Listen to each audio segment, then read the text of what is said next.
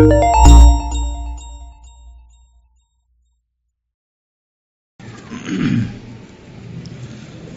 want to read a verse in Hebrews in chapter six.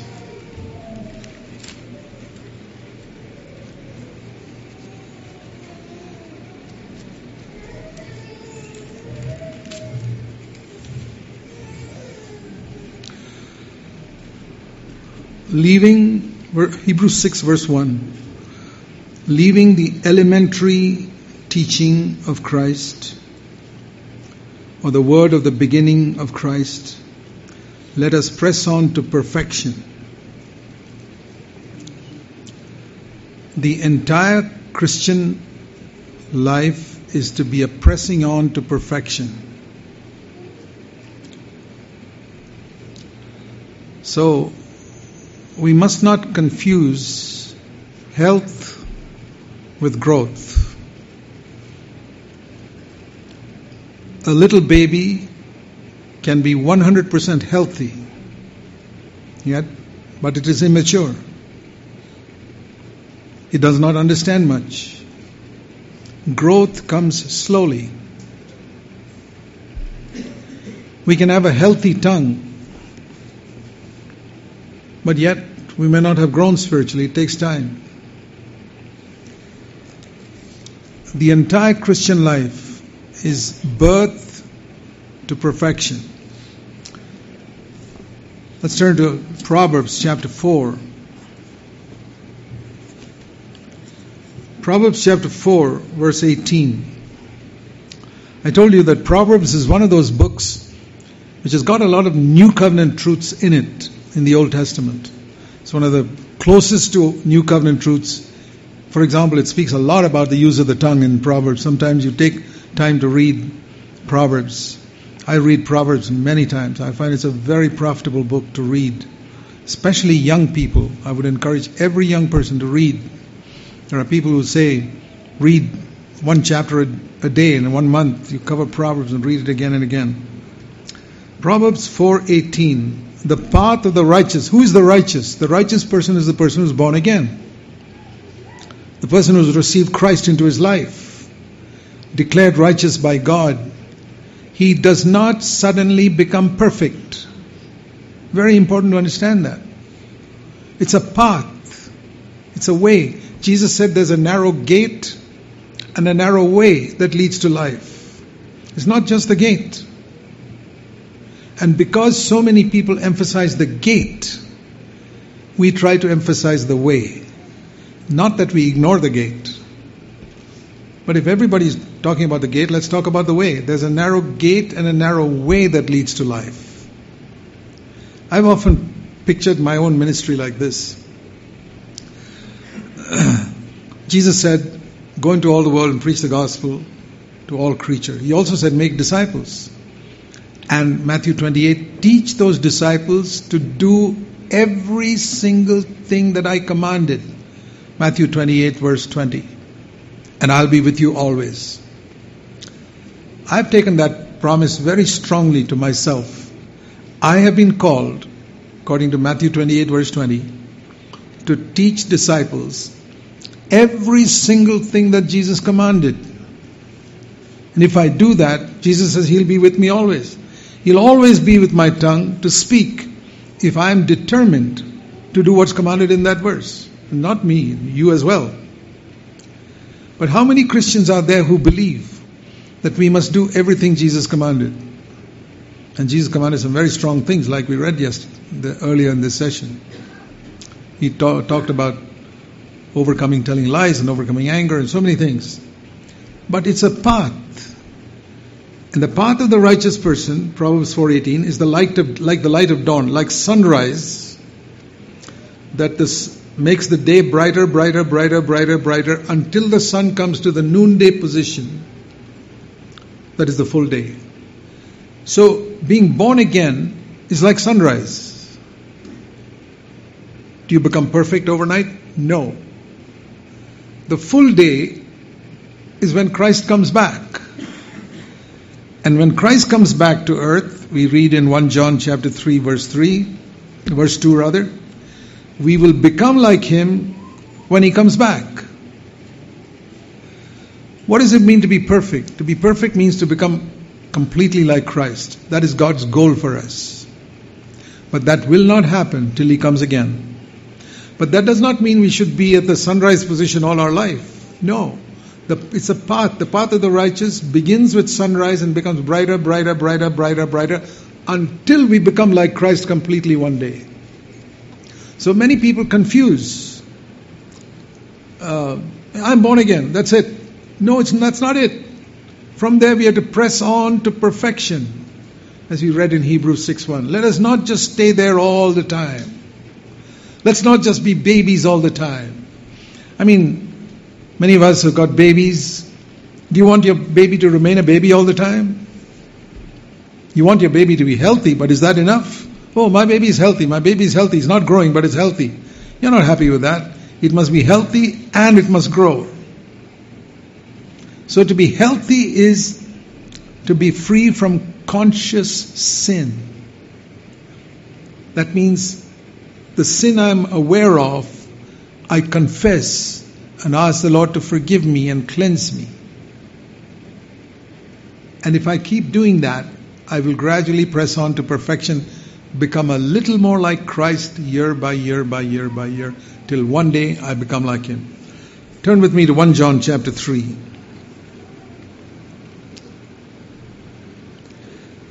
And verse two.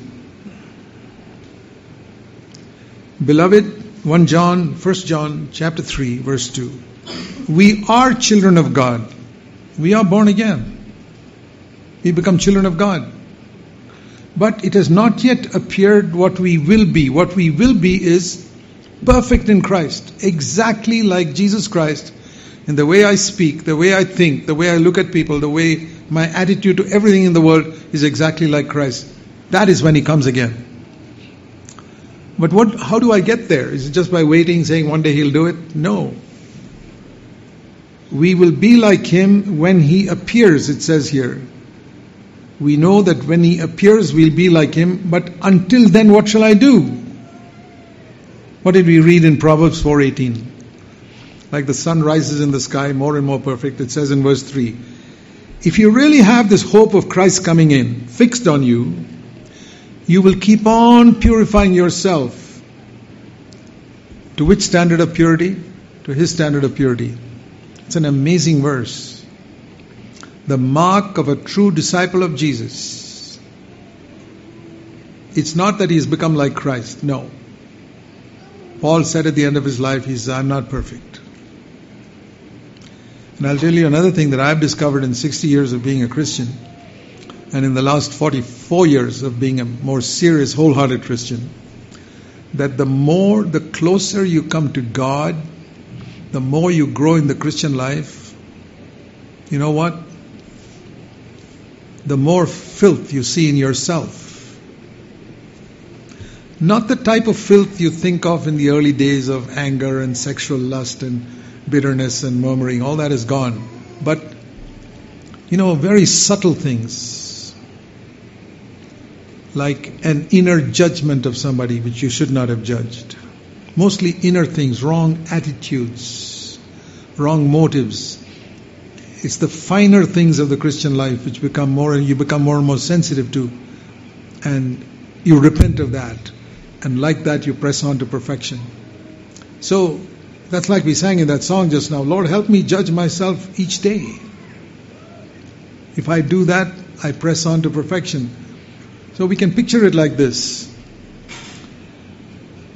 Our flesh is like a big black circle.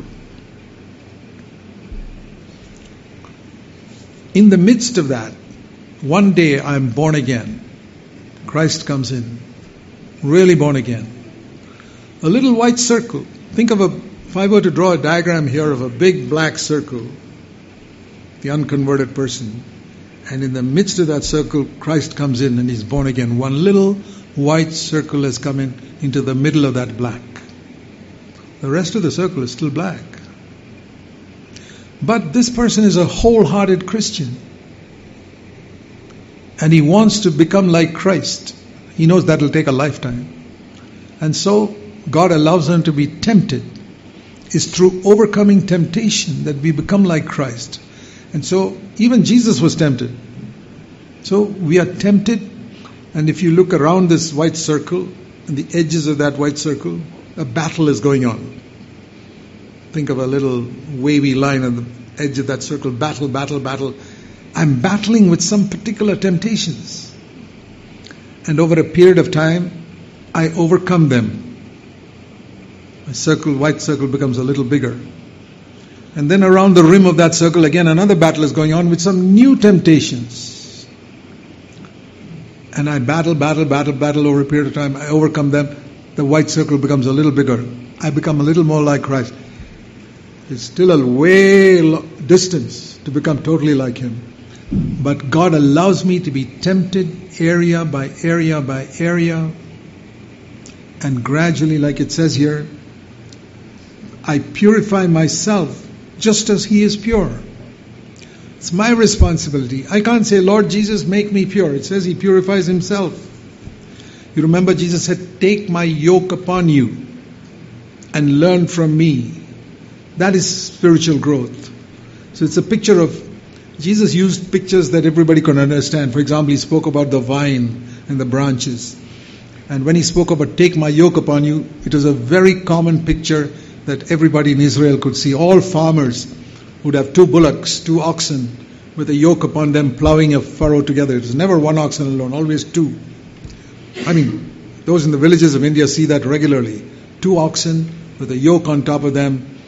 And think if now one oxen has died, and now this senior, experienced ox has to teach a new ox how to plow a straight furrow in the in the field. And that's a picture of Jesus teaching me how to overcome sin. And so He says, take my yoke upon you. He's the senior ox and I'm the junior one. And I tend to slow down. I tend to go wayward. And He says, no, no, no. Stay under the yoke. Keep pace with me. Don't rush ahead. Don't lag behind. Don't wander off here and there. Submit to my yoke. Look at me, see how I do it, and you'll do it. That is what Jesus meant when He said, take my yoke upon you and learn from me.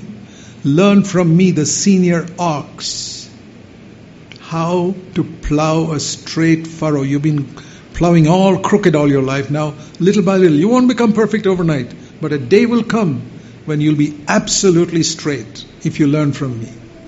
So the question is not, is your life absolutely straight now? Is it straighter than it was last year? Then you're progressing. Or to use the illustration of an education. That's also used in Scripture. Hebrews chapter five. Pressing on to perfection can be learning to plow a straight furrow, or the sun making the day brighter and brighter, or like it says in Hebrews and chapter five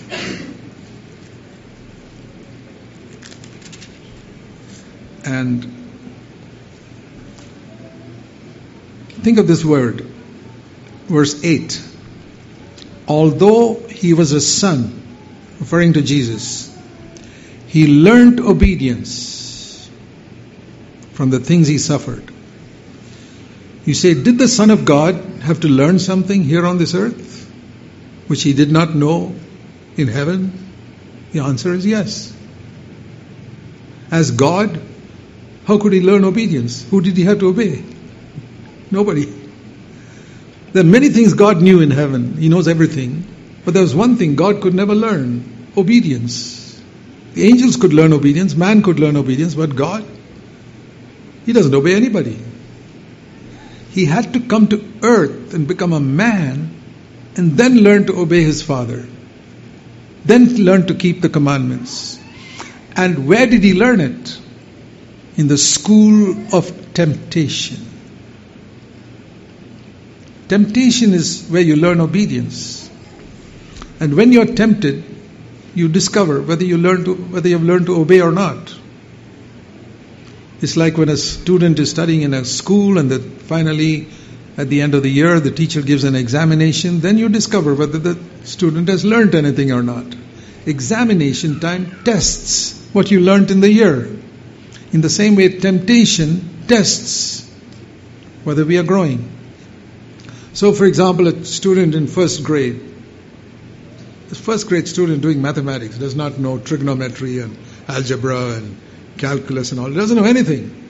It knows addition, subtraction. Maybe it doesn't even know division. Maybe that's in grade two. I don't remember now, but it was something like that.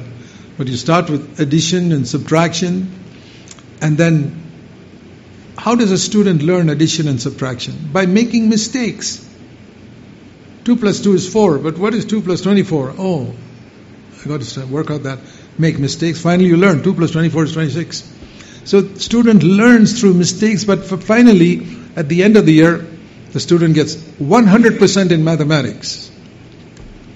Does that mean he's understood everything in mathematics? No. But at his level he got one hundred percent. What? Addition and subtraction, that's all. You give him a division sum, he gets zero. He doesn't know how to do it.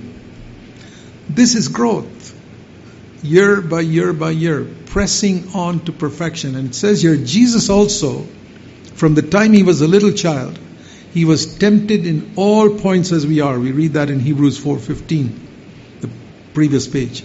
He was tempted in everything as we are, exactly like us.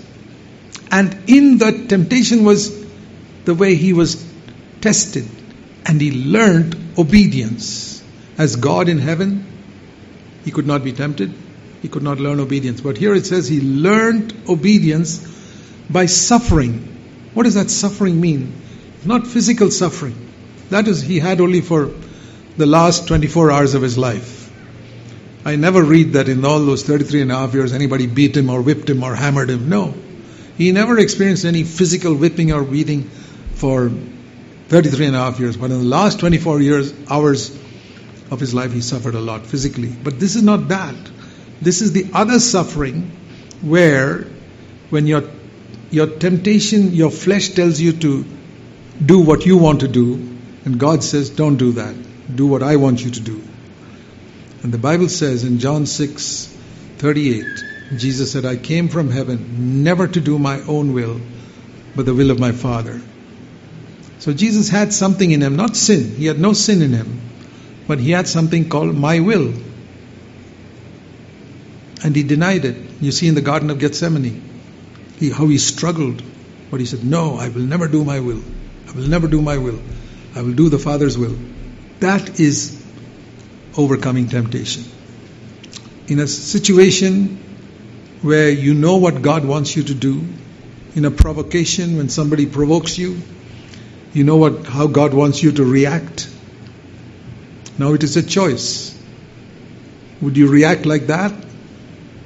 Or will you please yourself? For example, if somebody yells at me and calls me bad names and does all types of things, my flesh, my natural flesh tends to, okay, let me relieve myself by giving him a piece of my mind, telling him what I think of him. But if I say no, I have to suffer. I have to suffer by putting my natural desire to tell him what I think of him to death. That is the suffering spoken of here. I want to do something, God wants me to do something else. I put my flesh to death. That is a suffering. It's an inward suffering that Jesus went through all through his life. It's called suffering in the flesh, inwardly. Because of that, he never sinned. That was, that's what it means when it says he learned obedience. And like that, at the end of his life, when he cried out on the cross, it is finished. What was finished? First of all, our sins were finished. There are many things that were finished. My old man was finished. The devil's power was finished. But one more thing was finished. Every temptation had been overcome in those thirty-three and a half years.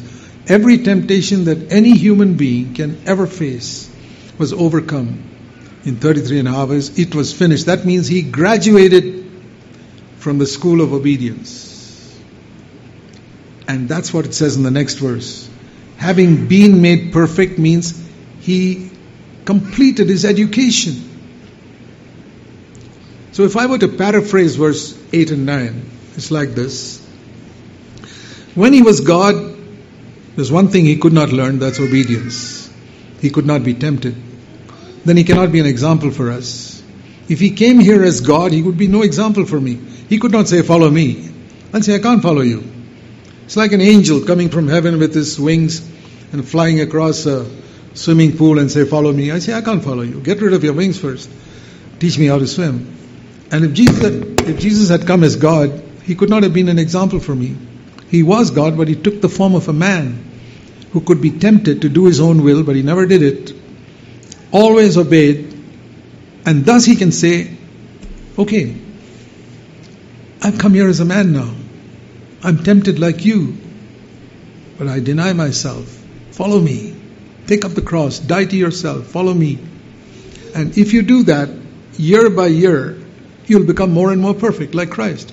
You'll be like going from first grade to second grade, second grade to third grade. That's what we need to examine ourselves. Now the, the half-hearted, worldly, carnal Christian never bothers about that. He only thinks, I'm born again. It's like, I entered school. Good. You entered school. But you've been sitting in the kindergarten for twenty-five years. How many of you would like your children to sit in your kindergarten even for two years? Leave alone twenty-five years. Do you know the number of Christians who are sitting in the kindergarten for year after year? After forty years, they're sitting in the kindergarten. And their boast is, I joined school. I'm born again. Is that why you send your children to school? Is that why God puts us in the school of temptation? I want to ask you, my brothers and sisters, how far have you progressed in the school of obedience?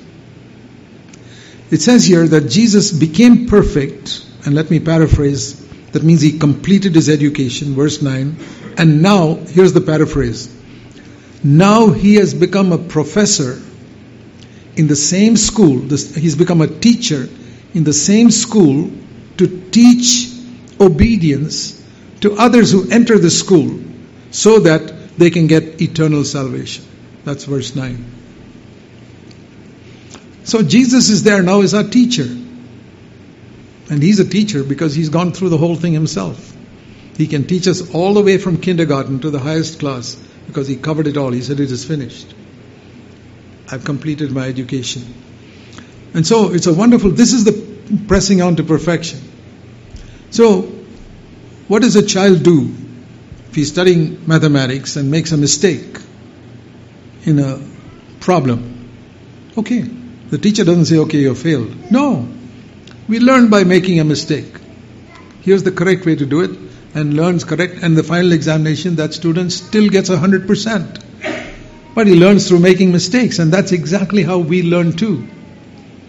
As we seek to progress in the Christian life, we slip and fall when we confess our sin and ask the Lord to forgive us. Now, if you argue with the teacher, saying, no, no, no, no, that's not a mistake, then you'll remain in the kindergarten forever. But if you're listening to the Holy Spirit when he says, what you did was wrong, and you listen to the teacher and say, I'm sorry, Lord, please forgive me, he will cleanse you from all your sin. So I told you that James was the first book of the New Testament to be written fifteen years after Pentecost. The letter of John, first letter of John, was probably the last letter written, which is about sixty-five years after the day of Pentecost. Many people feel First John was the last book written. We don't know. Perhaps even after Revelation. Anyway, it was around the same time, First John, Second John, Third John and Revelation. So what does John say? Now, people have read the book of James, like you heard a little bit about this this morning. And it's very easy to get discouraged when you read James. Oh, if I can't control my tongue, my Christianity is worth zero. Where am I? And then John writes his letter saying, but, First John one nine, if we confess our sins, there's hope for you. He's faithful and righteous to forgive us our sins and to cleanse us from all unrighteousness. So, where people got discouraged reading the book of James, we come to John and say, hey, there's hope for me. Okay, I slipped up with my tongue, but I'm not lost, I'm born again, I'm pressing on, I haven't finished my education yet. I confess it. That means to confess is to say the same thing that God says. That's what confession is. God says that was not the right way to speak, like he told Moses. Moses should have said, yes, Lord, I'm sorry. It's not the way you should, I should speak. And when God tells you in some situation, that is not the right way to speak to your wife. That's not the right way to speak to your husband. Or that's not the right way to speak to your child.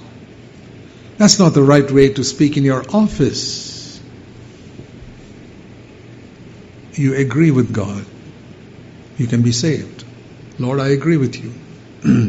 That is, then I confess my sin. Or you can argue with God, and a lot of Christians do. No, no, no. I'm right in what I said. You're arguing with your own conscience. You can convince that other guy, I was right in what I said, you're wrong. What have you gained by convincing him? Your conscience is still shouting at you, you're wrong, you're wrong, you're wrong. Listen to that voice of conscience.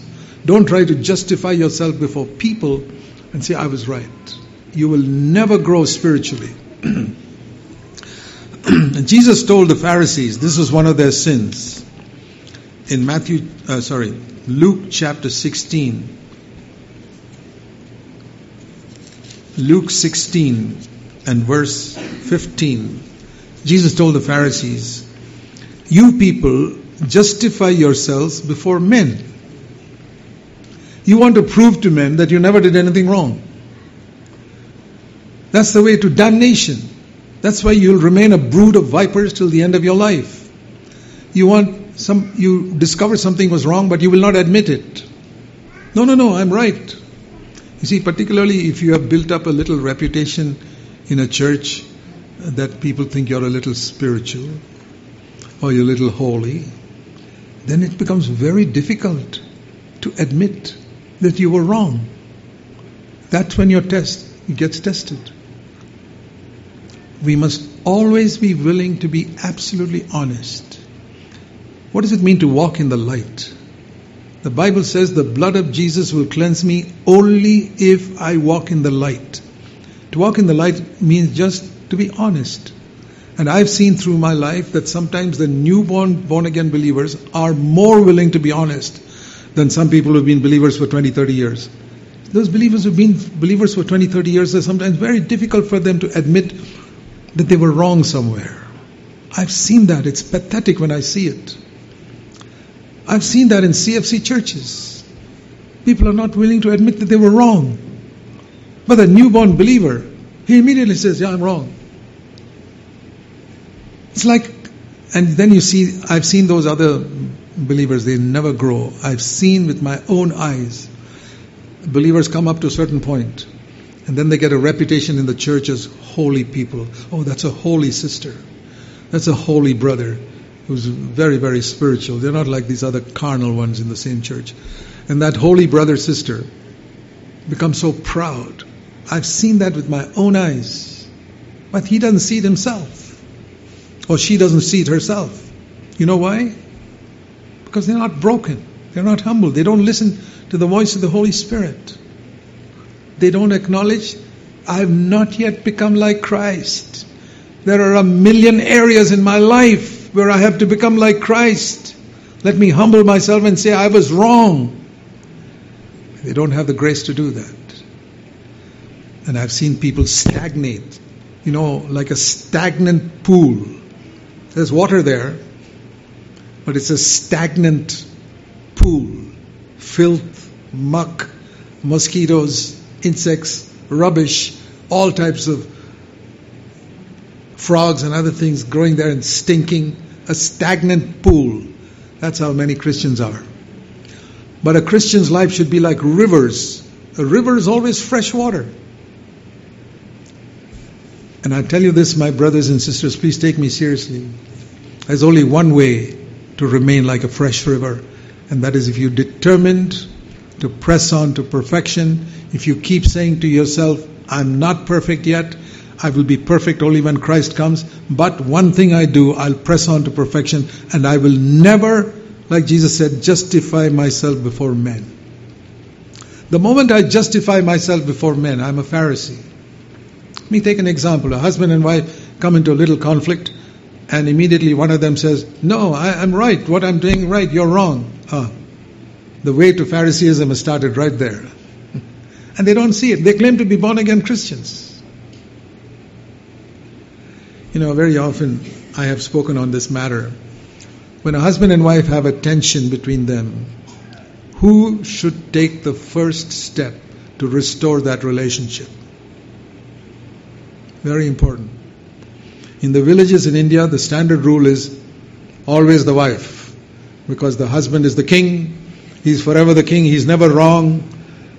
And in heathen cultures, that is the way. The husband is never wrong. So even if the husband slaps the wife, the wife has to apologize for some stupid thing she did. That is heathenism. Well, what is the Christian answer? If a husband and wife have a conflict, who should take the first step to restore that relationship as soon as possible? I'll tell you. Let's take an example. Let's go to the dic- let's go to the dictionary. What is the dictionary? The life of God. God had a problem with man. Who took the first step? Who? God. Why did God take the first step? Because he was more spiritual. So if a husband and wife have a conflict, who should take the first step? The one who is more spiritual. And since both people think they are spiritual, they should be just running into each other's arms. Why isn't it like that? Because they are conceited. They think the spiritual one is the one who will not apologize. Wrong. The spiritual one is the one who apologizes first, who's quick to acknowledge. He's more sensitive to sin. Spirituality means more sensitive to sin. When you become hardened to sin, you don't feel it. See, try it. Uh, if you put a pin to your cheek, you feel it. You put a pin to the sole of your feet, you don't feel it. Why is it? Because the sole of your feet is so hard. So the more sensitive you are to sin, you feel it immediately. It's the mark of walking in the light is you're very quick to sense be to sense that you've sinned. If the sense of having sinned is gradually disappearing in your life, I want to say you're a backslider. Even if everybody thinks in the church that you're a wonderful Christian, you're just fooling yourself. And one day when Christ comes again, you'll get the shock of your life. You'll get the shock of your life. He who has ears to hear, let him hear. She who has ears to hear, let her hear. That everybody thought you were so spiritual, and Jesus exposes you for the proud person you were. And the people who suffered because of you. You could have been a blessing to so many people, but you were not because of pride. God gives his grace to the humble. So I want to encourage you, my brothers and sisters, always be willing to consider the possibility that you were wrong. And be quick to set it right, quick to confess to God. Say, Lord, I was wrong. I'm sorry. Forgive me. I'll give you one example. It's an example I use often. Sometimes we don't realize where we've done something wrong. I was thinking of a young brother who, used to, this years ago, came to our C F C church in Bangalore. Fine young brother, he, we were very close to him and we encouraged him and helped him. He used to sleep in our home because he was young and it was go, late for him to go back home. He'd sleep there and I would even lend him my clothes. He'd get up in the morning and go to the kitchen, make coffee himself and go to college. And we helped him so much. Then he grew up and he got a good job and he went to another town. And we never heard from him. For years. And I thought, what an ungrateful guy that is. After all that we did for him, so many years we helped him. He doesn't even bother to write us a letter telling us how things are going on. And when I thought like that, just thought, I never said it to anybody. The Lord said, you are sinning. I said, me, Lord? What did I do? We helped him so much. Where is my sin? And the Lord explained to me where my sin was, and I got light that day. It's like I got a promotion to a higher class. I learned something new. And that was, the Lord said, when you did good to that person, you did it as unto him. You should have done it as unto me. Because, you know, Jesus said, if you do it to the least of these my brothers, you have done it unto me. You remember that word in Matthew twenty-five. So the Lord showed me that when I served that person, even if I served him for years in my house, I was not serving him. I was serving the Lord. Because this is one of the least of his brothers. And I did it as an, it was unto the Lord. And the Lord said, if you want thanks, expect it from me, not from him. I learned something that day. I must never expect thanks from people I serve. Because I'm not serving them. I'm serving the Lord.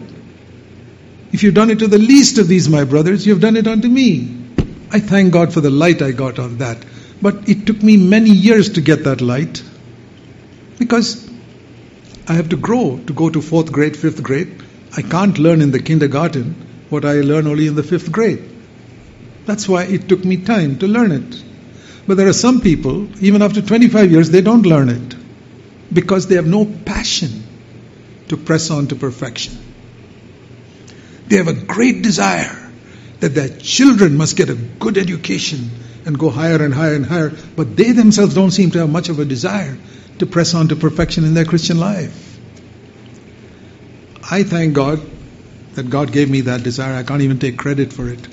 But I see in the life of the Apostle Paul, towards the end of his life, Paul says in Philippians three,